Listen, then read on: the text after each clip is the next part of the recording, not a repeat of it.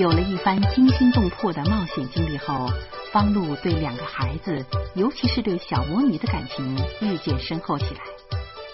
就在此时，小魔女的母亲琳娜却突然出现在了方露的面前。请您继续收听长篇小说《中国丁克》，作者庸人，演播艾宝良。我竟然和小魔女的母亲争起这孩子来了，真逗！这个时候，小魔女进屋来了，她的母亲琳娜的目光一直挂在小魔女的脸上，她颤巍巍的说：“爸爸，妈妈来了，妈妈接你回家来了。”小魔女故意不看他，反而拉着我的手：“干爹。”你看见李老师了吗？我说我看见了。那你帮我请假了吗？哟哟，干干爹给忘了，但但干爹不是故意的。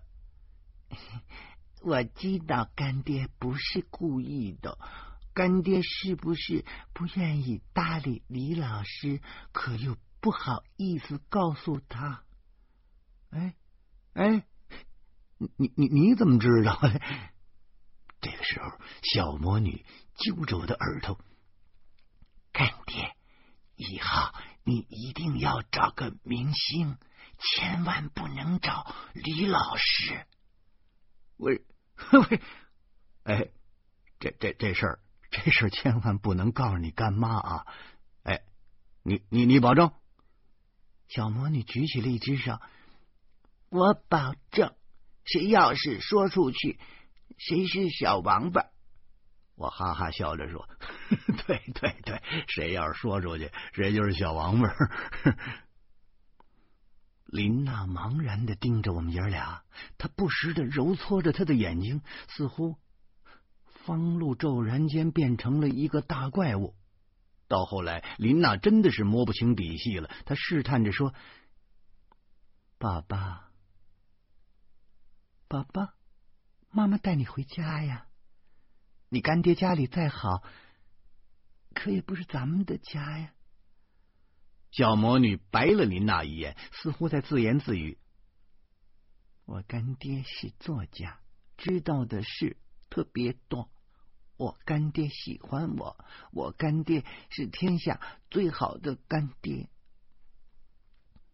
林娜的眼珠子几乎都要掉出来了。她艰难的说：“妈妈不是遗弃你，妈妈不是在找工作呢吗？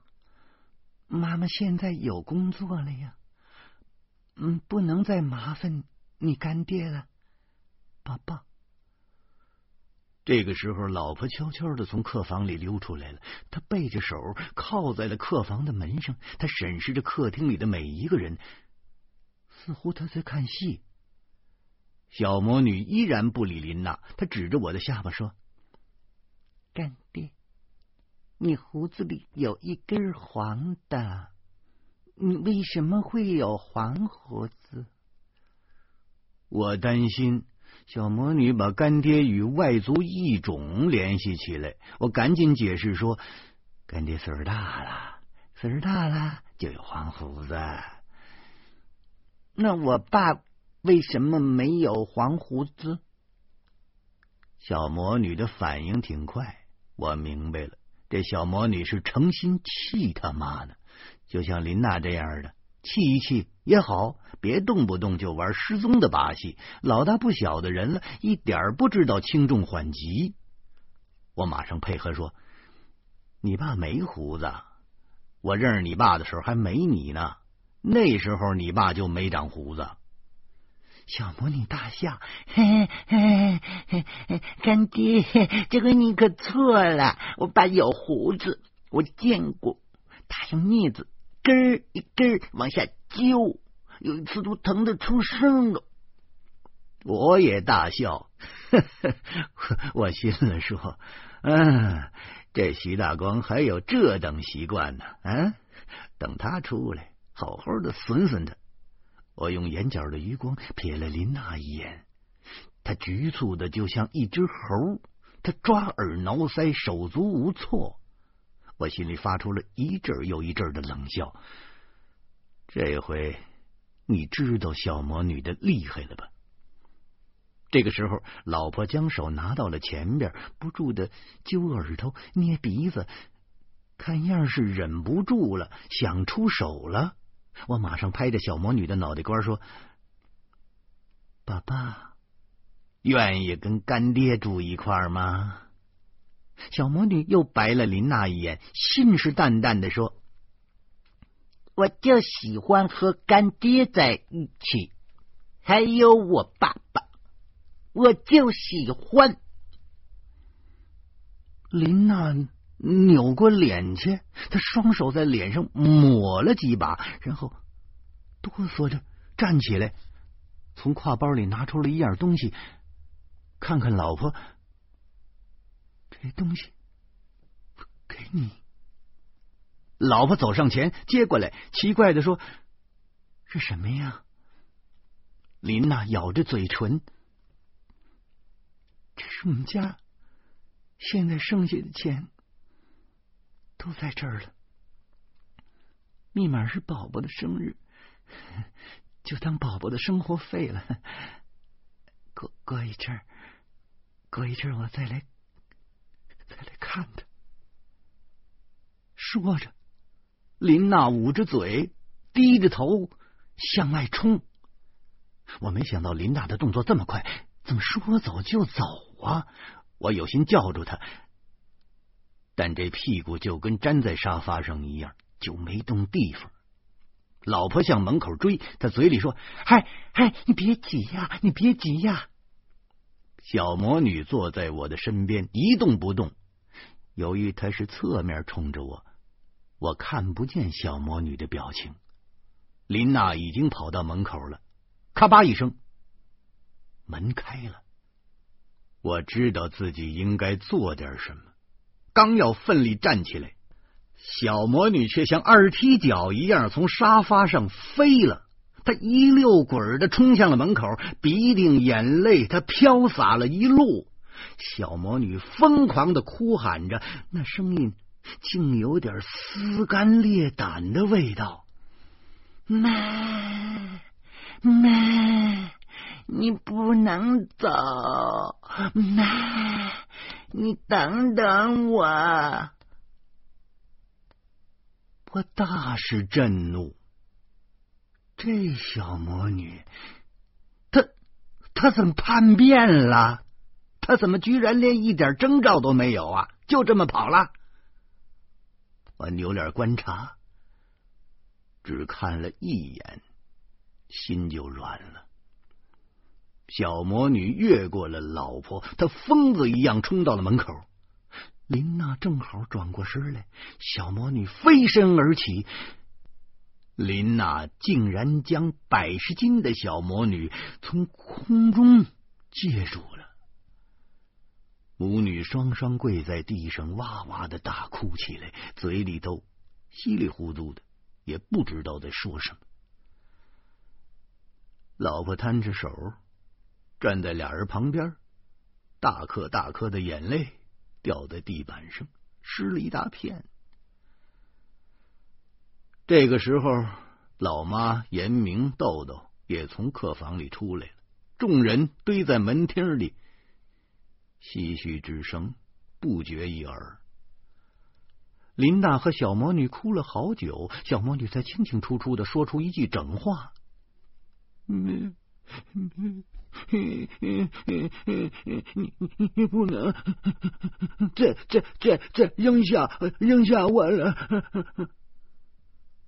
林娜诚恳的说：“妈错了，妈一定改。”小魔女说：“你你不许不许和和和和爸爸离离离婚。”林娜说：“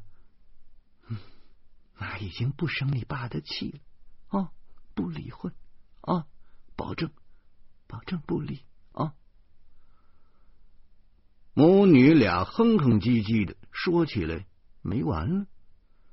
我站在客厅里，发现自己成了局外人了。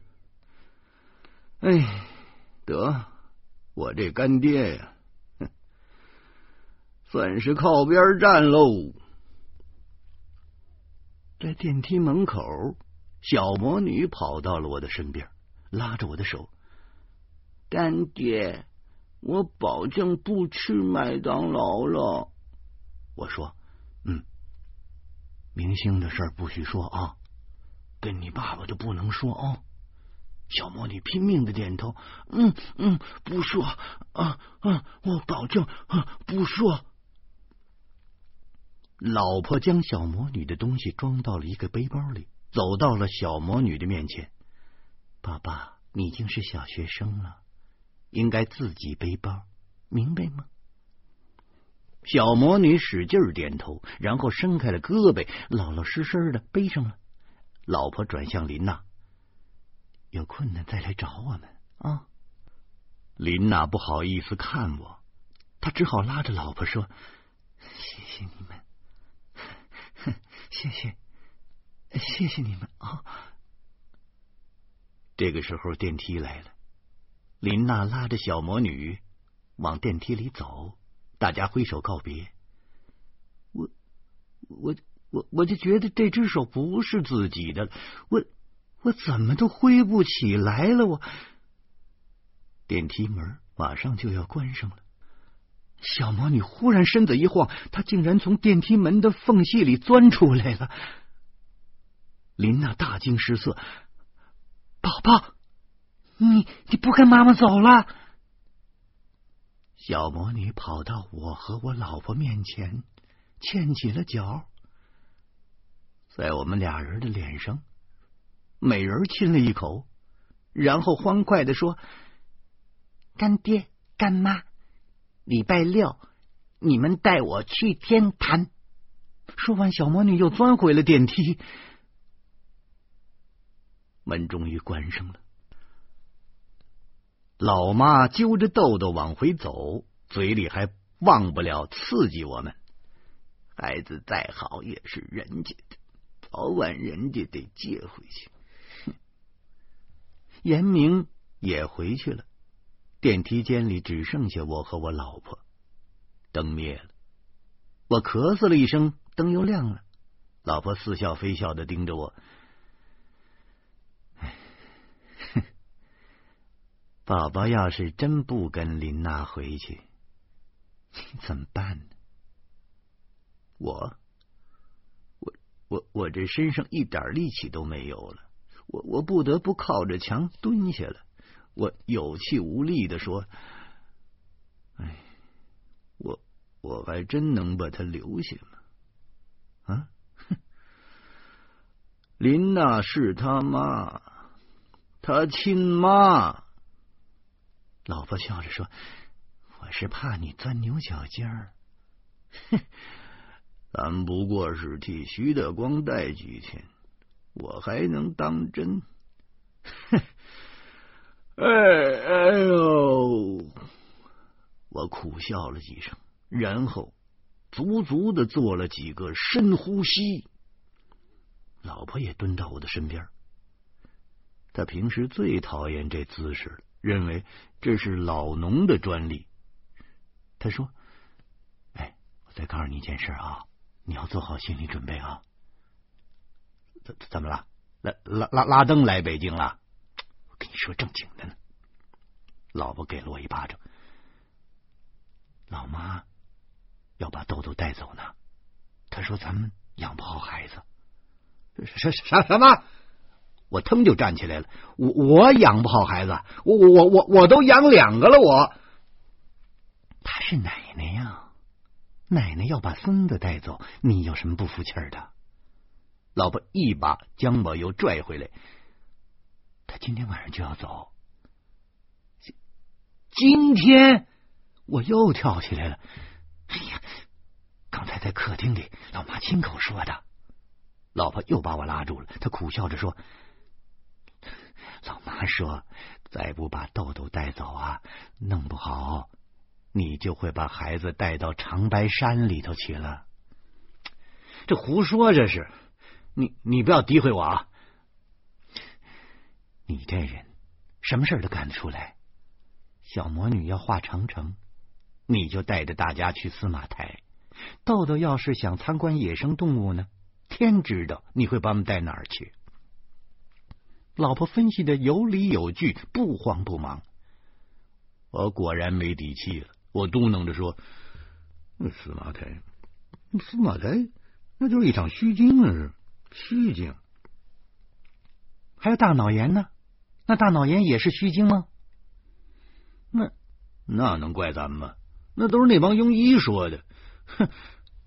我气得脸上冒油，手心出汗，浑身哆嗦。司马台的事的确是有我的原因，可豆豆出水痘的事与我有什么相干？我怎么知道他是出水痘？我怎么知道医生是在胡说八道呢？你别激动，老婆一张手露出了一盒烟，她麻利的拿出了一根，塞进我嘴里，然后殷勤的给我点上。哼，我就知道你得激动，所以我把烟都拿出来了。唉。我狠狠的抽了一口，不不不是不是我激动，是不是？你说你说你说这这就就就这些事儿能怪咱们？这？老婆冷笑着说：“你就没往深一层想吗？什什么深一层啊？小魔女已经走了，老妈要是再把豆豆带走的话，咱俩剩下的就是孤独。”寂寞和思念，那么后面就可以想象了。老婆深谋远虑的呵呵了一声，我点了点头，明白了。老妈是想用这个办法逼我们自己生一个，真是狠毒无比的招数啊！没看出来，老妈的心计还挺深。老婆说：“有什么打算呢？”哎呦，再商量吧。哎呦，再商量喽？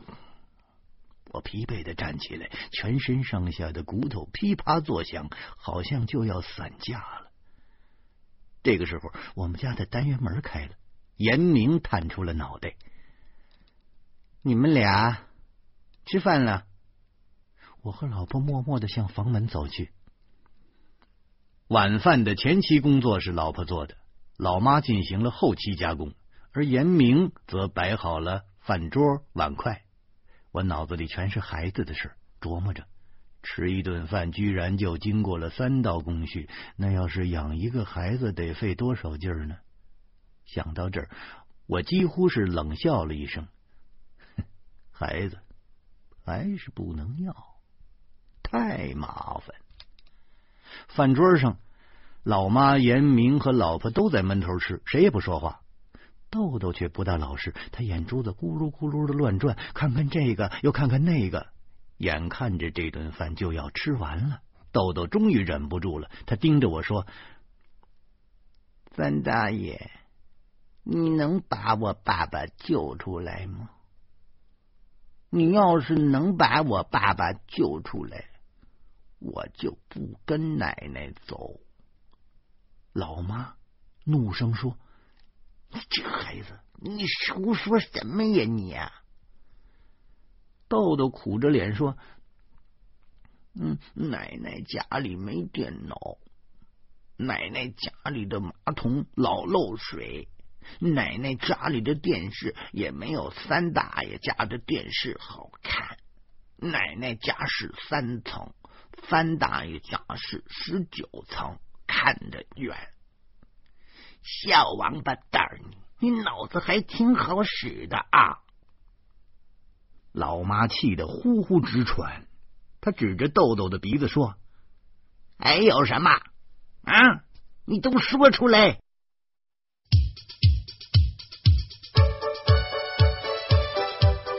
小魔女豆豆，老妈严明。先后离开了方露的家，人去楼空，方露夫妻竟感到了一种前所未有的孤寂凄凉。第二天清晨，一份意外的礼物从天而降。欢迎您在明天同一时间继续收听长篇小说《中国丁克》。